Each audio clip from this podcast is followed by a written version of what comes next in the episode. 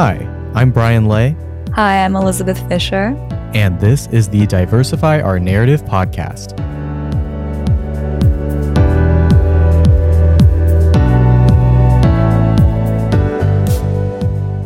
Welcome back. This episode is on college majors, and hopefully, it'll be a little informative, at least to our high school students that are listening, because I know I needed something like this going through high school. And like, if I had something like this, I probably would have chosen different majors. Um, but yeah, we'll just kind of talk about all different kinds of majors. Yeah, I'm excited. And we're recording this episode in 2021, but it's going to be out in 2022. And Brian and I are graduating this year. Oh, yeah. So hopefully we can uh, give some insight. I feel a little weird about giving advice because, like, who am I? But also, I do think, like, going through um, college, you have some wisdom about what college is like. Yeah. So maybe this can be um, some informational bits for people that are going in or going in within the next few years. Yeah, maybe some, maybe like a quick context. Like, I went to a liberal arts school that is also a research institution that also has like a business school and a public health school. So it was like there were so many opportunities to take classes outside of my major, and I think uh, that was just great for like my development. But like, I know the new school is really cool, and they just have like all kinds of classes. So, Yeah. what's your like thing there? So the new school is very the classes are amazing. I feel like that was like my number one draw to the school itself.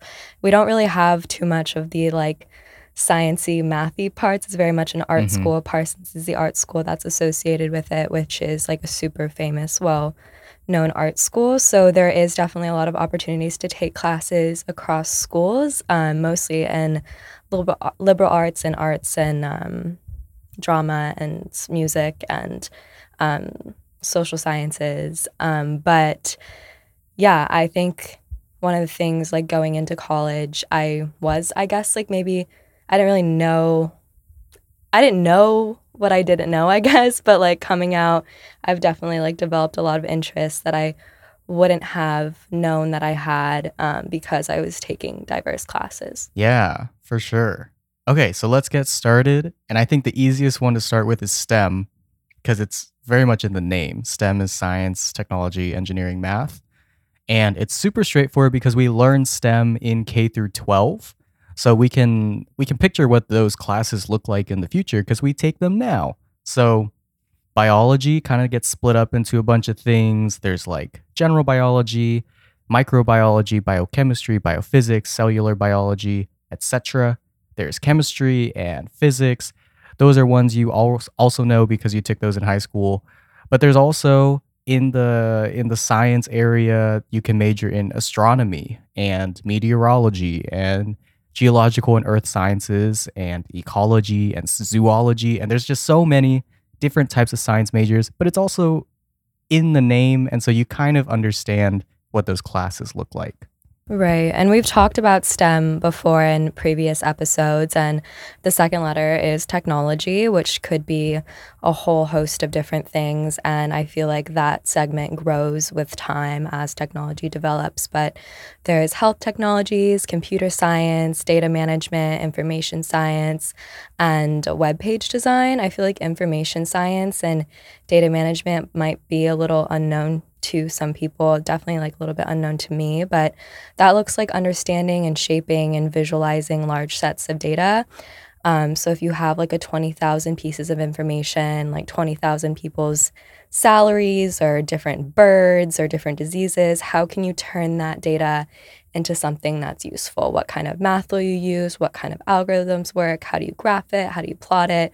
Um, so that's what you're learning there. Um, yeah, I feel like uh, one thing about college majors and in, a- as like education increasingly becomes more like pre-professional and you start talking about like data management and information science it just feels like a lot of these words are made up.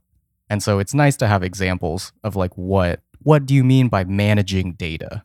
And so some courses that i took from a sample of um, a data science major would be like a data exploration course where you're learning about regression and variance and clustering. And then later on, you may have data mining, which is about the collection and storage of raw data and then turning that into something that you can analyze and interpret. And then later, you can get into something like machine learning. So you're learning a bunch of different algorithms that uh, discover patterns in large data sets or like big data, where it's just like an unimaginable amount of data that you then have to turn into something manageable. Like if you had like a million pieces of data, that's not useful to anyone until a data scientist comes in there and turns it into something that you can actually look at. Yeah, it's like being able to interpret the data, create a story out of data. I have taken a few classes in terms of interpreting data for my journalism degree, and it's definitely one way that journalists find stories mm-hmm. is just sifting through tons of data and being able to parse out numbers, look at trends, or looking at outliers and what's the story behind that. I feel like data is a really good starting point for finding stories from like a journalism perspective. Mm-hmm. Um, moving to engineering, it's also pretty straightforward because it's a very practical career. There's automotive engineering, which is like cars, bioengineering, tools um, for body prosthetics. There's civil engineering, which is like roads, bridges, ADA compliant ramps, um, aeronautical engineering, which is like spaceships and airplanes, mechanical engineering. So that's like robots and machinery. And a lot of what you're studying is in the name of all of those things, like I just mentioned. Um, but what about industrial engineering? Yeah. So, like, you can't engineer an industry. An industry is this abstract business thing. Um, like, you have the, the education industry and you have uh, the shipping industry. So, that's like business. And that's kind of what it is, is you're studying how to optimize processes in businesses. And so it could be something as little as uh, you're working at a hot dog factory and you're trying to figure out how long it takes for you to make a hot dog. And then it's like taking too long. And you're like, what step in that process is going slow? How can we uh, make a solution for that? Is that solution supposed to be more people oriented, like training people better? Or is it more machine oriented, like uh, mashing the meat in a more efficient manner? And so that's pretty operations heavy. And then you have more abstract things that can go all the way to you have uh, uh, a bunch of boats coming into a port and there's a clog in the machine. And so you would hire like an industrial engineer to make that process more efficient and with less traffic. They're sort of the business people of engineering. I feel like we could use many industrial engineers to figure out the shipping crisis yeah. or whatever is happening right now. Like, where are they? We need them. Um, and then the last letter, M, is mathematics, which is um, there's general mathematics, and mathematics can be applied to so many different things like statistics. Um, but math in college gets crazy. It's not like what you were studying in K through 12, which I already thought was crazy by the time I got to like junior year. Um, there's discrete math and linear algebra, for example, and that feels more like computer science or engineering than math. And um, these math classes are super useful if you're going into machine learning or statistical analysis. And I feel like that speaks to STEM as a whole, like how all of these letters are like um, different fields are all mm-hmm. interconnected. So, like math and technology obviously go hand in hand, and then also with science and engineering, you kind of need all of yeah. the above um, to be good at one of them. Yeah, definitely. So that sort of brings into some average or some some stats that we should look at if you're considering a STEM major. Um, in 2018, about 35% of 25 to 29 year olds had earned a bachelor's degree. And that's pretty significant. They also have a higher average salary or and a median annual earnings than other workers. Um, so, like engineering is the most lucrative field of any major, not just STEM. And the median annual earnings of engineering majors is at or above $70,000. Um, the next highest is computer science. And that was, so all that information is from the National Center of Education Statistics, but in a different finding from the US Bureau of Labor Statistics, the median annual wage for someone working in STEM, and they're not just in their entry level, but they're like overall, um, their annual wage is about $89,800, whereas the median annual wage for a non STEM occupation is just over $40,000. So you could be making more than double what the average person is making if you just major in STEM. Yeah, and I feel like we have mentioned this in past episodes when STEM is becoming increasingly pushed in K through 12 education. Um, not only does it translate to like economic incentives and booms, but then we're also thinking about kind of like trade wars or information wars mm-hmm. with different countries. STEM is like highly emphasized there as well. Um, a lot of STEM majors have a pretty clear path, like we said, but you can generally fall into three different pathways in terms of careers. So, engineering, you become an engineer of some sort, computer science, a software engineer, or um, these are just practical examples. Meteorology, you become like a meteorologist. So it's a little bit straightforward. If you major in something, you're going to, or at least like typically would pursue the career associated with that major. Mm-hmm. And then the next one is like pre professional. So a lot of STEM students are preparing for professional school. They're pre- preparing to be a doctor or a surgeon or a PA. Um, and even though you don't need to be a STEM major to be pre med or pre professional, pre PA, whatever, uh, most students end up majoring in STEM because it saves you a bit of time when you're preparing for entrance exams or you just don't want to take extra classes outside of your major because all those prerequisites are embedded into your major. Right. That's a really good point. That's something that I didn't really think about is how like these classes could prepare you for the exams that you have to take, which is something that we've talked about. Um, also, being a STEM major can land you a job in research in like a biology lab or a chemistry lab. Maybe you're making like a breakthrough drug discovery or learning about ants or something like that. Mm-hmm. Um, also, there's research in computer science where you're creating a new machine learning software that can detect hate speech on social media, for example. So you can do a lot of research in engineering and computer science and all the different things involved with STEM for engineering, for example, making like different architectural, revolutionary building material for skyscrapers. Yeah. So that's STEM. I feel like that's easy. Um, but the next one is not easy. So we're talking about humanities majors. I think we're splitting up humanities and social sciences. So for just humanities, uh, some example majors could be uh, philosophy or religion or theology, uh, or you could have Asian area studies, European area studies, Latin American, North American, ethnic and minority studies, African American studies, etc. Um, but the goal of this is just to have that qualitative analysis of more abstract things, things that inform our human experience, and it promotes critical thinking and analysis, creativity, and really great writing skills. Um, but what do you actually do in a class like African American Studies? You learn historical context um, of what it meant to be African American up until now. You learn about theories and frameworks to help you understand that the position of said race or gender or ethnicity. You learn sociological patterns so that you can actually put those frameworks into context. Um, so, like, why did people immigrate? Who were those immigrants? Where did they go? What are they doing? How did they get there? And those patterns reinforce those like theoretical things that you're learning.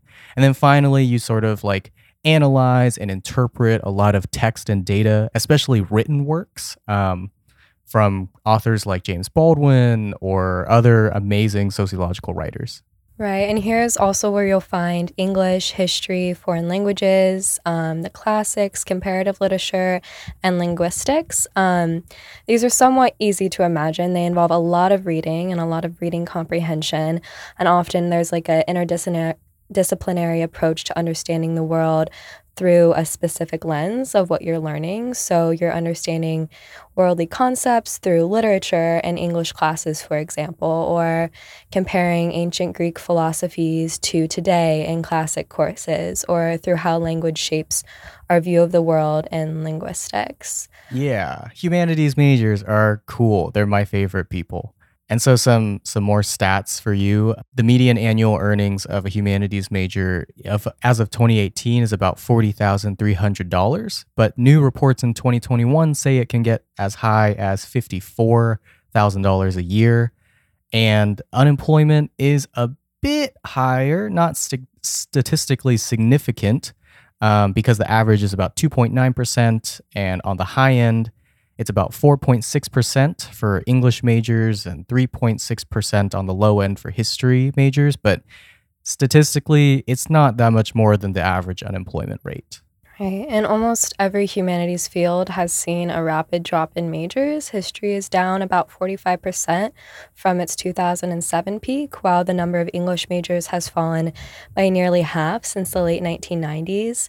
Student majors have dropped rapidly at a variety of different institutions, and declines have hit almost every field in humanities, with one interesting exception, and that's related to the social sciences. They have not stabilized with the economic recovery, and they appear to reflect a new set of student priorities, which are being formed even before they see the inside of college classrooms. And I think these numbers or that that decline um, reflects the incline in people's interest in STEM almost. Mm-hmm. I think that balances out. Also, hearing that your wage, your average projected wage in one of these um, fields is half of what you would be getting in yeah. STEM might affect your decision to major in one of these things. Yeah, especially in this super unstable economy that we're in right now.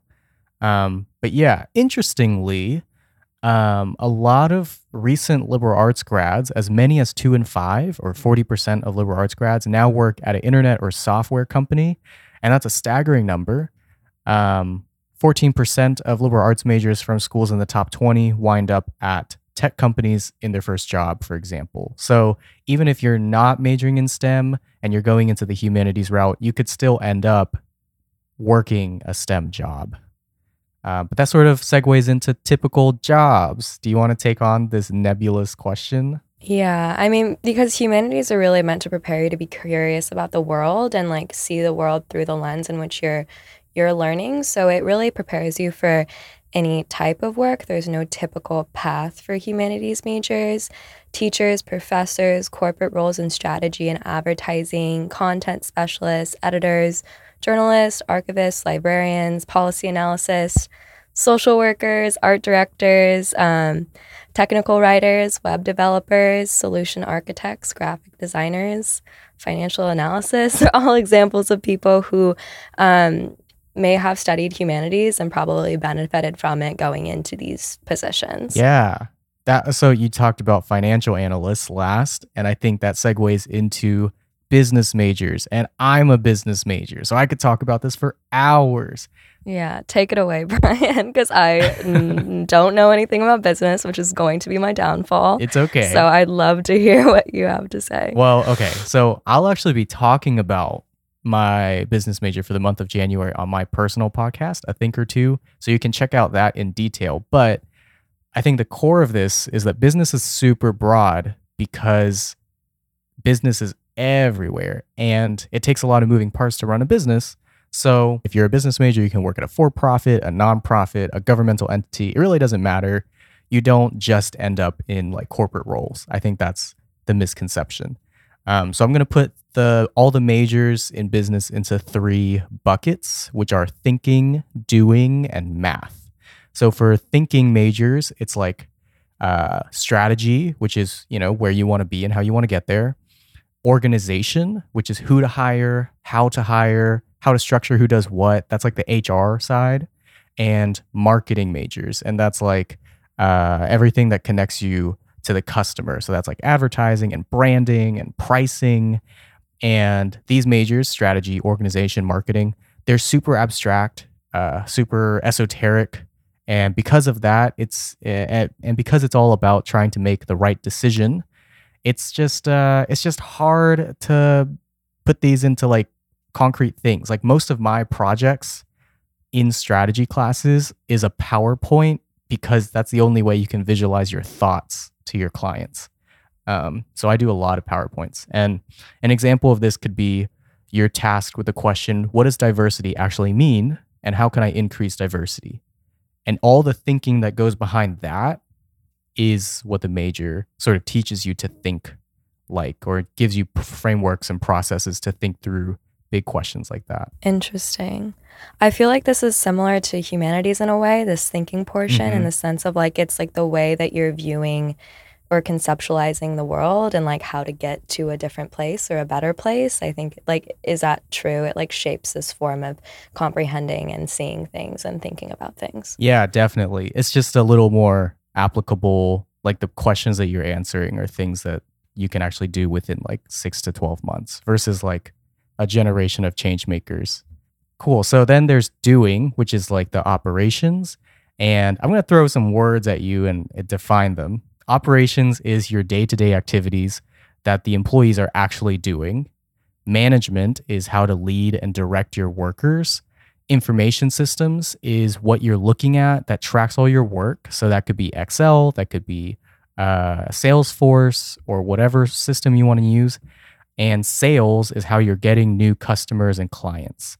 And you can actually get really specific in the management area. So uh, there are schools that teach things like tourism management, restaurant management, small business management. And Cornell University has an entire school dedicated to hotel management. I was looking at Cornell University for some other classes, and honestly, like it made me want to go back to school. Just like looking through classes and majors, Yeah. not back to school. I'm in school, but I was like, whoa, this stuff is so cool. That's like my favorite thing to do is parse through different like majors and classes yeah, definitely. when looking at a school. Yeah, interesting. Um, and then the last bit is math classes. So that's like uh, you could major in accounting, which is how you spent money in the past, finance, which is how you spend money now and in the future, and investments, which is things that make your money grow. So stocks, bonds, real estate, etc. And everyone thinks accounting is super boring, and it definitely can be. I personally dislike accounting. But accounting is a lot like detective work. So forensic accounting is a big uh, thing that people really want to end up going into because that's where people solve financial crimes and bust big corporations for misusing money. And you're following the paper trail, and that's like your whole job. Um, and finance isn't just finance bros, but it's just managing money. So nonprofits need to manage their money and grants. Public organizations need to spe- like uh, figure out how they're going to budget their money. So if you major in finance, you're not inherently an evil person. You can go do good things.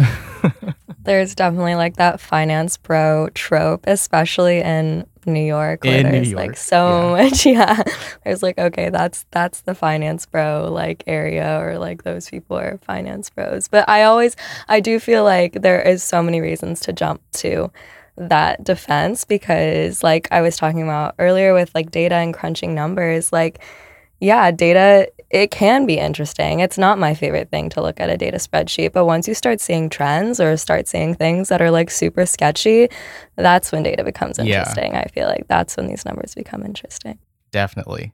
Um, the median salary for a newly graduated business major is about $50,600 for your undergrad. So it's not terribly higher than the average. It is below your STEM major. Um, and your unemployment rate is there's a lot of variation between the different majors. It's very different if you're a finance major versus a uh, a marketing major, but the overall rate is somewhere between 3.8 and 4.2 percent. Again, not super statistically significant than the 2.9 percent. The underemployment rate. So underemployment is when you're working below your you know, what you could be doing, um, and your work is just a little too easy for you. It's usually above 50% for business majors compared to an average underemployment rate of 42%. And I say all this, but I'm going to contradict all that by saying the top majors in demand in 2021 are finance, accounting, and business administration. And then fourth is computer science. So it's like you're in demand, you're just not being compensated a lot, at, at least compared to computer science majors and other STEM majors.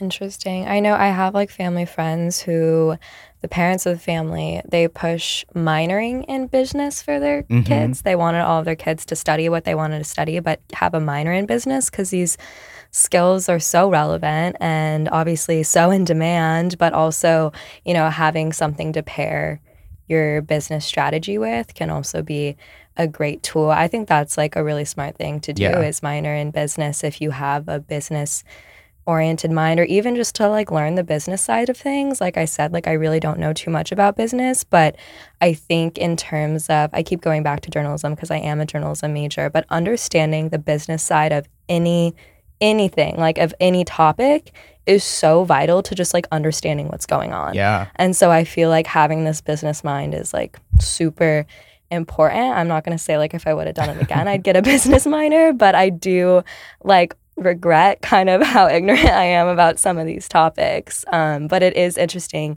hearing you break them down because like you do know maybe like where to source this information or at least how to even comprehend like what business majors are learning about. Yeah, definitely. And you know, I won't go over the typical jobs because it's so straightforward. Like if you're an accounting major, you go into accounting, and you can kind of rinse and repeat. Um, but I will say that there are options to go into business research. So you can research about organizational behavior and like uh, power dynamics between employers and employees. Um, you can go into consumer trends and like why are people buying Tide laundry detergent so much? Or um, you can even go into nonprofits and governmental entities. Um, I know a big thing that is sort of changing the business world that is not getting as much like press is like sustainable business majors. Um, a lot of places like Harvard, Emory, Stanford, they offer classes that are like about B corporations and benefit corporations and uh, social impact accelerators and this like other side of business that is like this super niche group of people trying to change business and like make the market actually work again instead of be controlled by these monopolies and corporations. Um, and you learn about co-ops, and that's like where I study. So I study uh, a lot of things in the coffee industry, in um, workplace diversity, in uh, co-ops and dismantling monopolies and oligopolies. So there's a lot of freedom in the business major if you go to a good school with good offerings that actually talk about that and don't make you a corporate slave. Yeah. Do your research, I think, about the school that you're going to. Look at the classes, look at the majors. Um, I would say about the new school in Parsons, I know like a lot of the art majors are paired with this like business mindset. There's a lot of like entrepreneurial stuff that's going on with. I mean, I don't know too much about it. I don't go to Parsons, but I know that that's also something for art majors to have in mind because like it's one thing to major in art and get these technical skills um, from like a great institution, but also like how do you market your your work? How do you market yourself? Which increasingly I feel like is very very important. Maybe it it always has been, but I just feel like with the things that are changing in technology in our society, like being on that beat is super important. Yeah. Speaking of art, we can move on to the art field, which different than business, but like I said, like the two definitely speak to each other and should speak to each other. Um, the three most common branches of art are visual arts, performing arts, and literature, but the first two um, are often used in referring to the master's or bachelor's of the arts, which is what you would usually acquire as a degree when studying art in college. Um, and that's a BFA, which you may have heard of, which is a bachelor's of an art of the arts, or an MFA, which is the master's of fine arts. Yeah, and the subjects that you can major in are uh, can be super broad, uh, but it's also somewhat specific in terms of the medium. So there's sculpture, printmaking, illustration, painting, architecture, photography, computer animation, art history, film, fashion design. These are all in the realm of visual art. And film majors can come with um, the same title as other fine art degrees, depending on what kind of university you attend. And then some universities are dedicated to film and film production. Um, but students, like I said, can receive degrees in subjects like film from liberal arts colleges. And that's the same for art histories degrees, too. You can receive those often from liberal art colleges as well. And those would translate to like working in museums or galleries or at art auctions. Um, and this art history, I guess, as well as film, would also mix with subjects like business, finance, and history that may be offered at liberal arts colleges as well. So there's a lot of art majors um, that intersect with liberal arts, business, all of the things. Yeah, and similarly, so we'll we'll look at performing arts degrees. They're generally practice-based, which is like the actual performance, or academic, which combines practical work with analysis of the background or the subject. Uh, the universities may offer dedicated degrees for each of the main three branches of performing arts, which include music, dance, and drama. Um, and because the field, like we said, is broad in terms of careers and majors, but the careers and majors are relatively specific. The average income varies greatly depending on what kind of art you partake in and can vary widely depending on factors such as education, certifications, skills, the number of years you spent in the profession, recognition, connections, and so on. I guess this is true for majors across the board. I feel like with art, recognition, and connections is very important in terms of increasing Yeah. your salary because art typically doesn't generate a lot of profit on its own in comparison to other majors. Yeah, your value of your art is connected to your social capital. Super Totally. interesting. Um, Totally. the average yearly salary for someone pursuing fine arts is about $40 $40,500 for commercial art and graphic design. That number is $48,100. The average working musician earns about $35,300 annually from their music career, and that counts income from a variety of sources, uh, and that's according to Output.com. And then finally, a dancer's salary is around $36,500, and that number is similar for actresses, actors, and those in theater.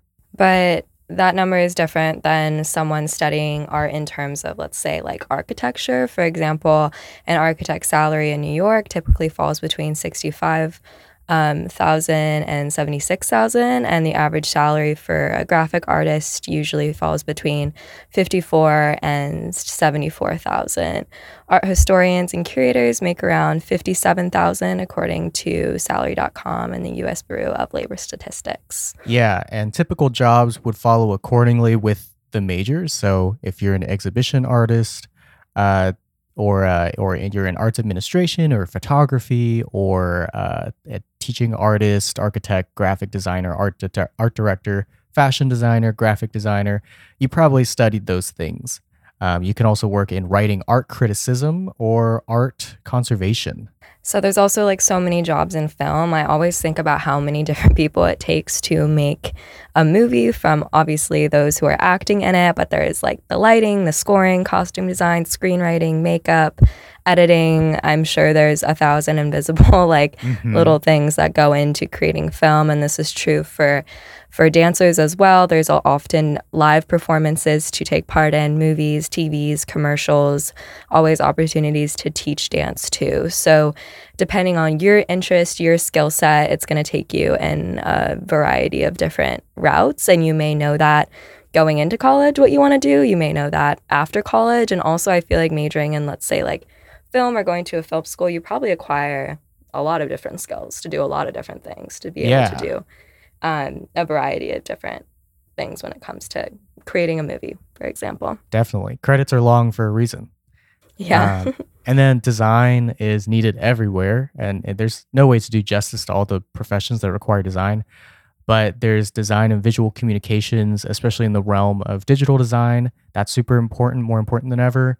Um, there's fashion design, product design, industrial design, interior design. Design is everywhere. Yeah, my my degree is called like or like what I'm studying is called journalism and design. Mhm. Um, because I feel like I feel like the new school just like pops design onto the end of every major's name. Um, but uh, it is true that like having a design, just like having a business focused mindset, like having a design focused mindset is super important in the world of like social media. Yeah. Even if you're not studying something that's like design based, like interior design or something.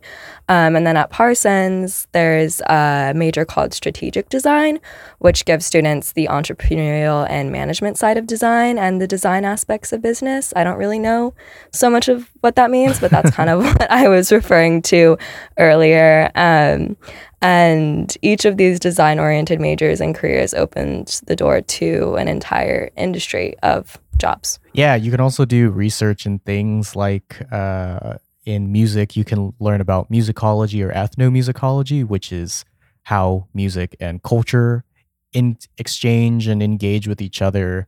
um, learning about pop media and how pop music influences society. So you can also go into research. But segue into a very research heavy field is social sciences. Uh, what kind of majors and degrees can you get under the realm of social sciences?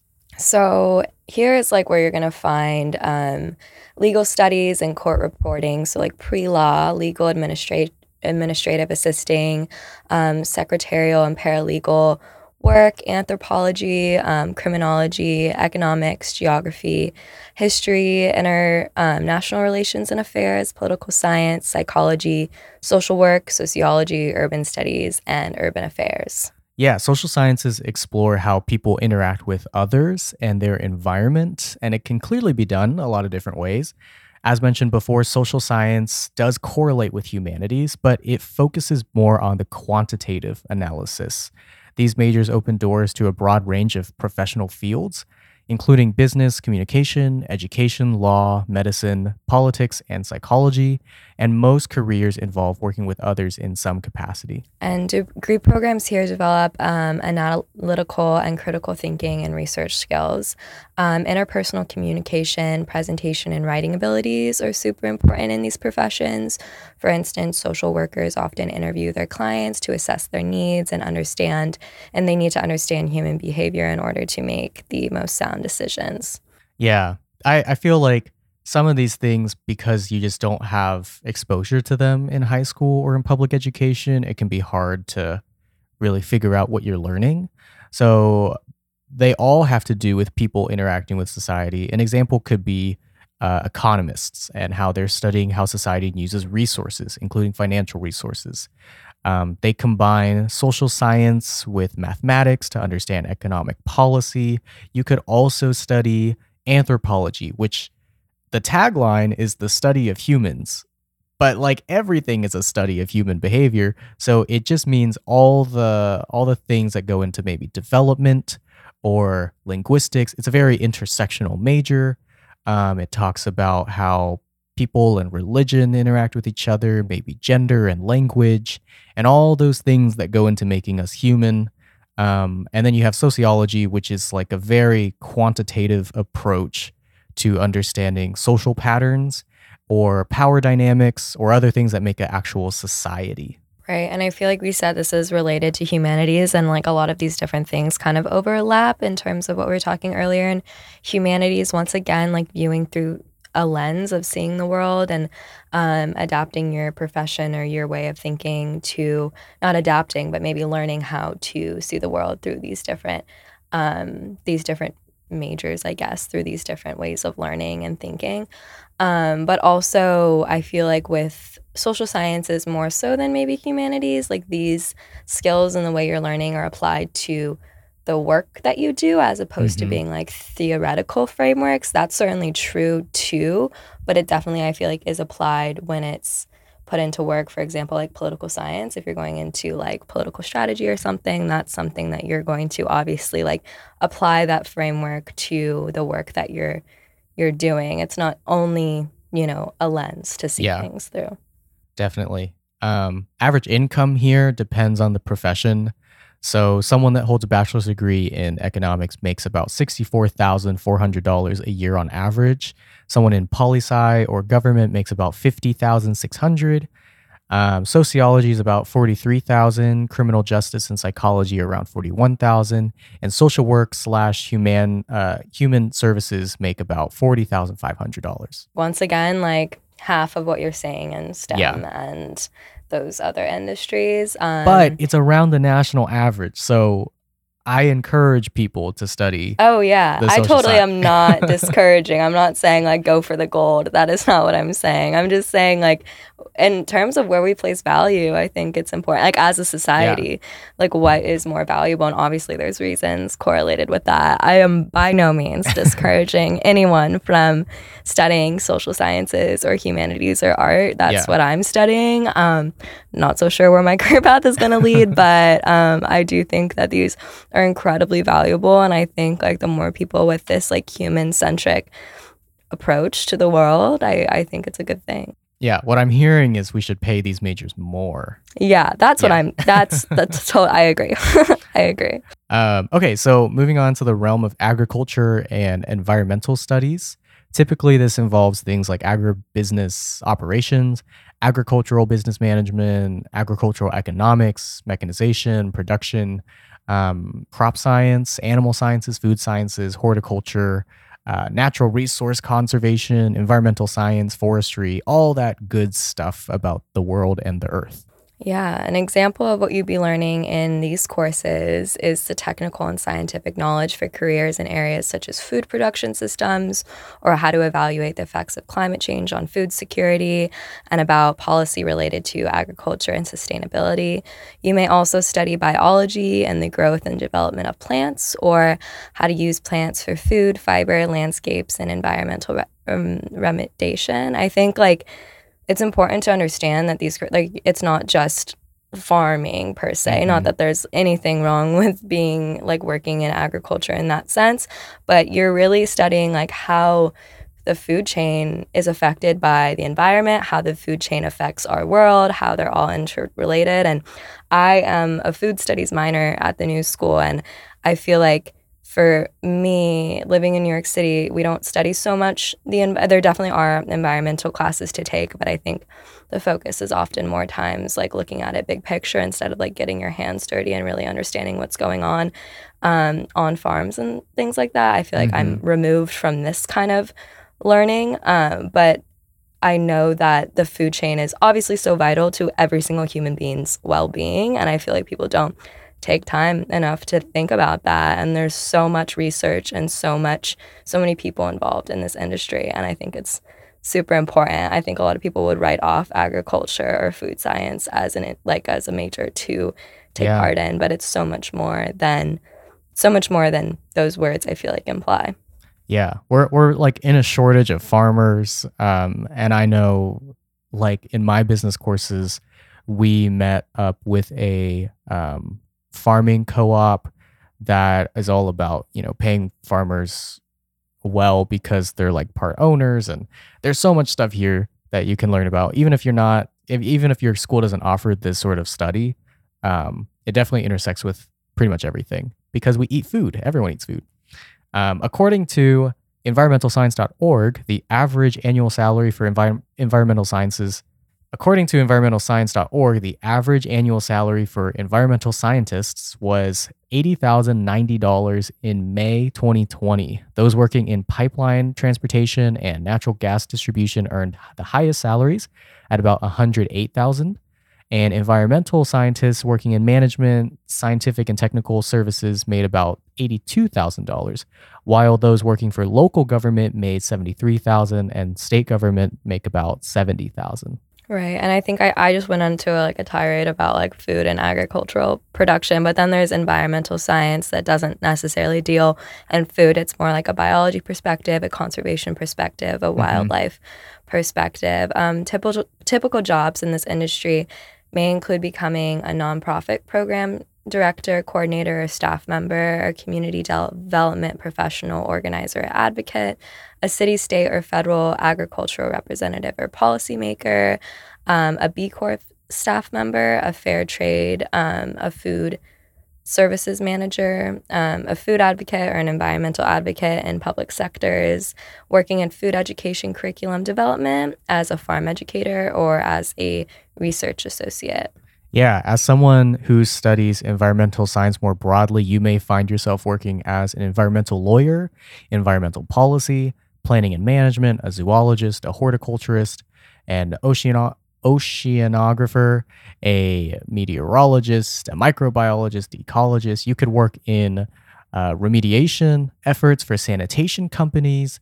You can even do stuff like helping with certifications. I know we talked about the B Corp certification, but something like organic, for example, doesn't mean anything. And there's a huge movement in the farming industry to try and find a certification for regenerative agriculture and like actually agree on a definition that is actually regenerative agriculture. So you could even go into certification and managing. Yeah, there's so many there's so many jobs here and so many vital jobs to literally save our planet. Mhm. Um, I think like the importance of this work could not be um, could not be overemphasized really. Yeah. The last thing we'll talk about before we talk about ourselves is vocational education. And we've mentioned in the past, uh, you know, a vocational degree is an academic certif- certification that awards students who have completed degree requirements for a specific trade or career. And they're popular because they require less time to complete than a traditional degree program. And upon completion, the student is able to begin working in the field. Right. Vocational training can be accomplished through many channels and at various points in someone's career and often take less than two years to complete. It could even take several months depending on the skill and the program. Some different resources re- for receiving vocational training could be high school career technical education programs, tech prep education, post secondary vocational school, apprenticeship programs, on the job training, um, continuous development, military training, and distant learning programs. Yeah. And before I continue, I just want to remind everyone that we are in a trades crisis and we are missing a few million workers that should be working in trades. So if you're thinking about this and not really feeling college, definitely go for it because we are missing the people. Um, attending a post secondary vocational school is typically required in trades like cosmetology, massage therapy, carpentry, culinary arts, auto mechanics. Um, and other things that may require post secondary training could include bookkeeping, home remodeling, computer programming, dressmaking, pet grooming, photography, daycare management, court reporting.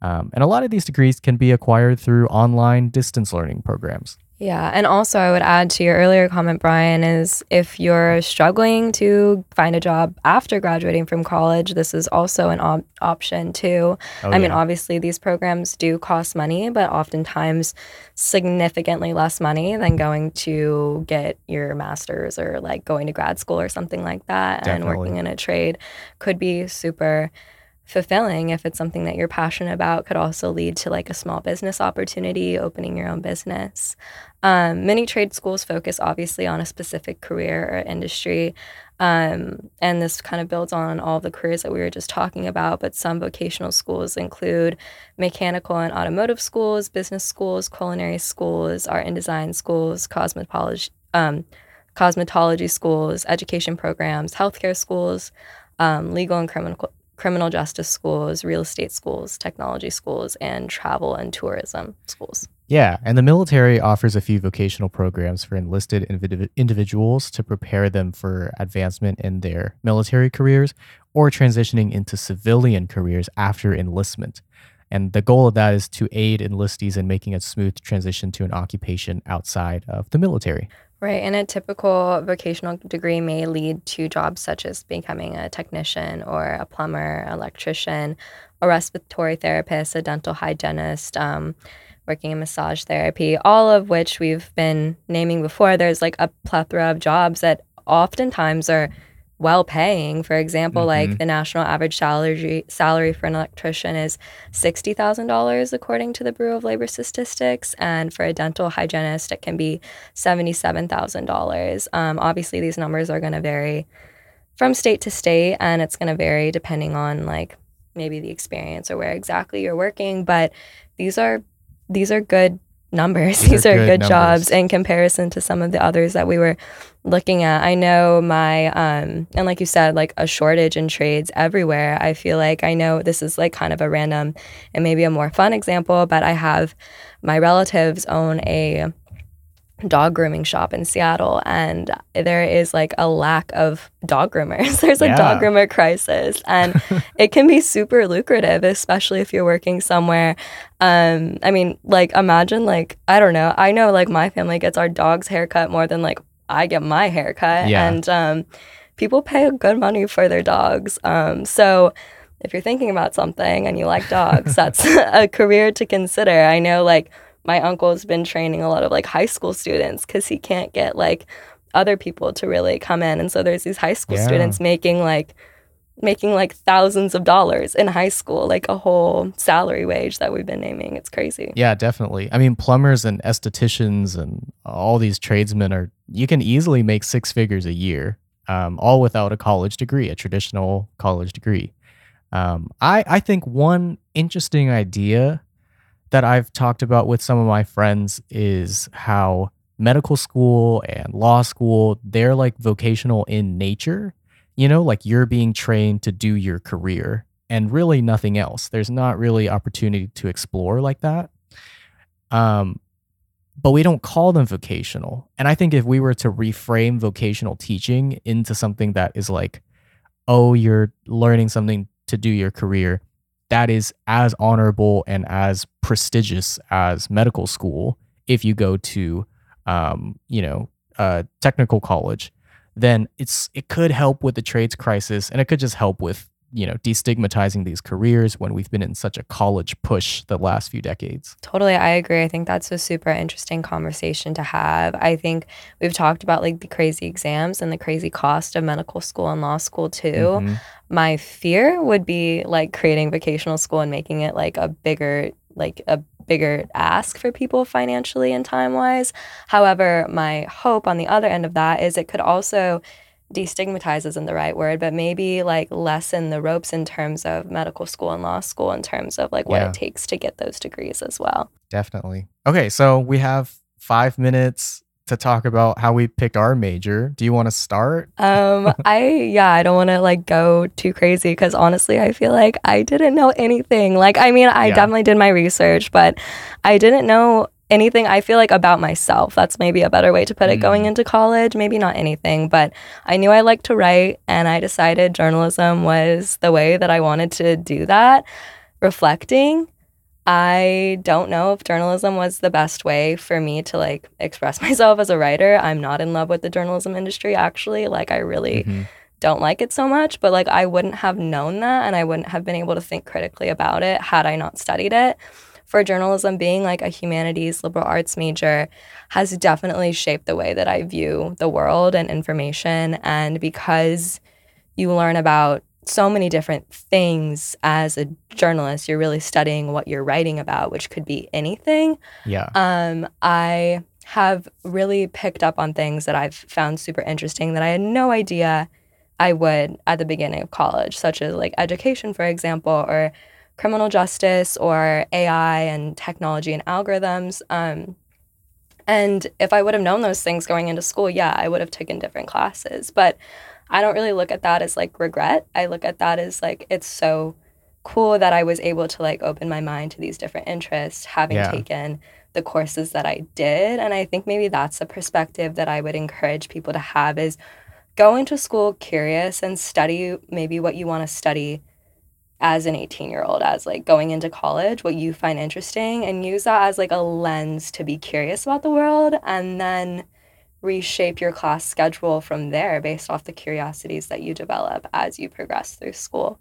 Yeah. Um, yeah. What about you? I, I love that. I mean, I think that's such a healthy way to look at your major because it can feel like such a daunting decision.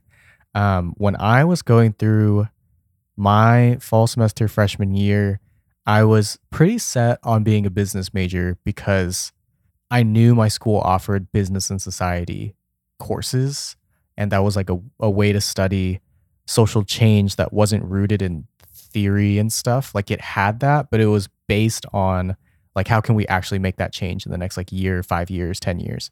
Um, so i knew i wanted to do that. And then i got really lonely and i was like i gotta find people that are not business people because business people are a drag so i went i found like my music friends and then i ended up majoring picking up a double major in music um, but I would say the same thing. Like, especially your freshman year, fall and spring, like learn whatever you want to learn because it, like college is so much broader than high school if you're ending if you're going to go to college.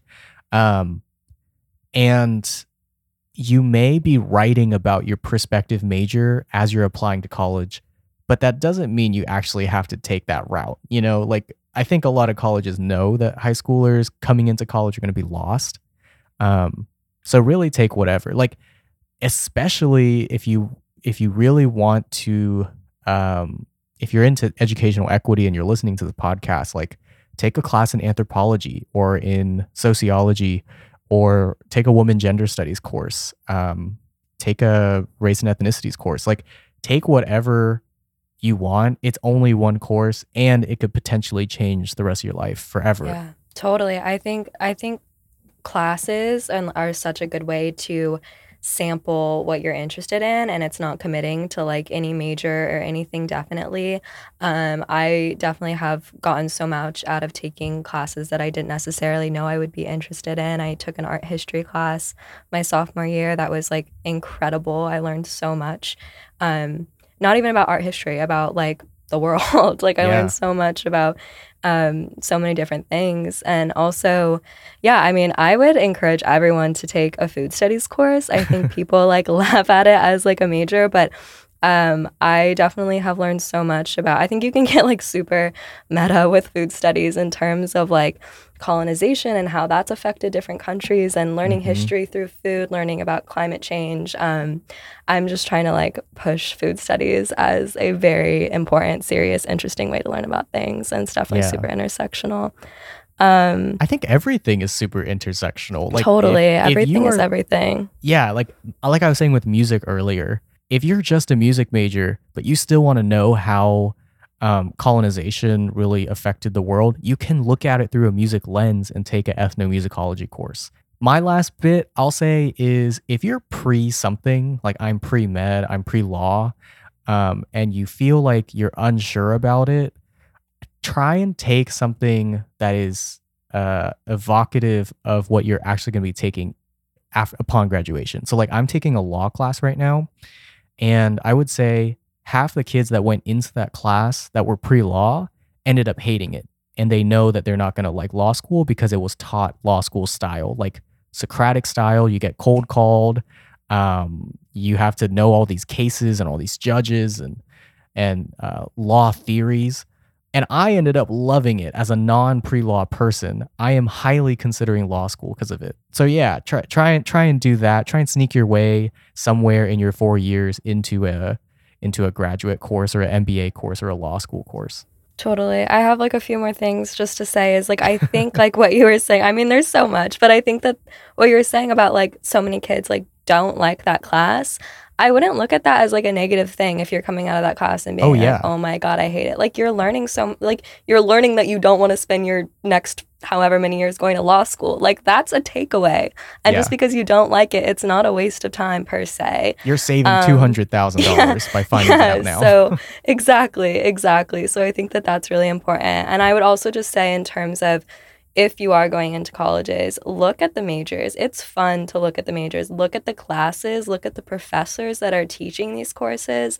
That's mm-hmm. a super good way to learn about a school. I mean, we've talked about doing your research in other ways in terms of like land grant universities or um, the economics of a school but like this truly is my favorite way to learn about different schools is their offerings and their professors and their commitment to what they're going to be teaching their students so that's a takeaway. And absolutely do not write off vocational learning, whether it's yeah. pre going to college if you don't want to go to college or it's after going to college. Keep it in mind.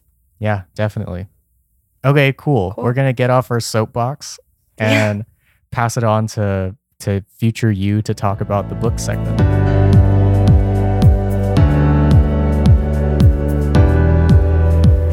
For the book segment this episode, I wanted to offer up a novel, which I feel like I haven't mentioned in a while.